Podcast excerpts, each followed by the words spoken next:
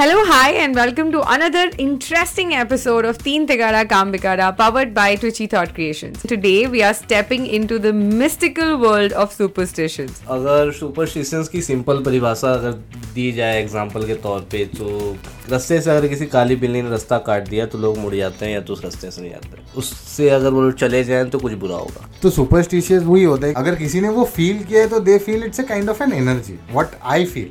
कि वो एक एनर्जी उसने फील किया तो उसको लगता है अरे ये करने से ये हो गया तो दैट इज़ समथिंग सुपरस्टिशियस तो ये करो मत करके Tune in and embrace the diversity of opinions because here it's Teen Tikada Kam Bigada, where three minds are better than one.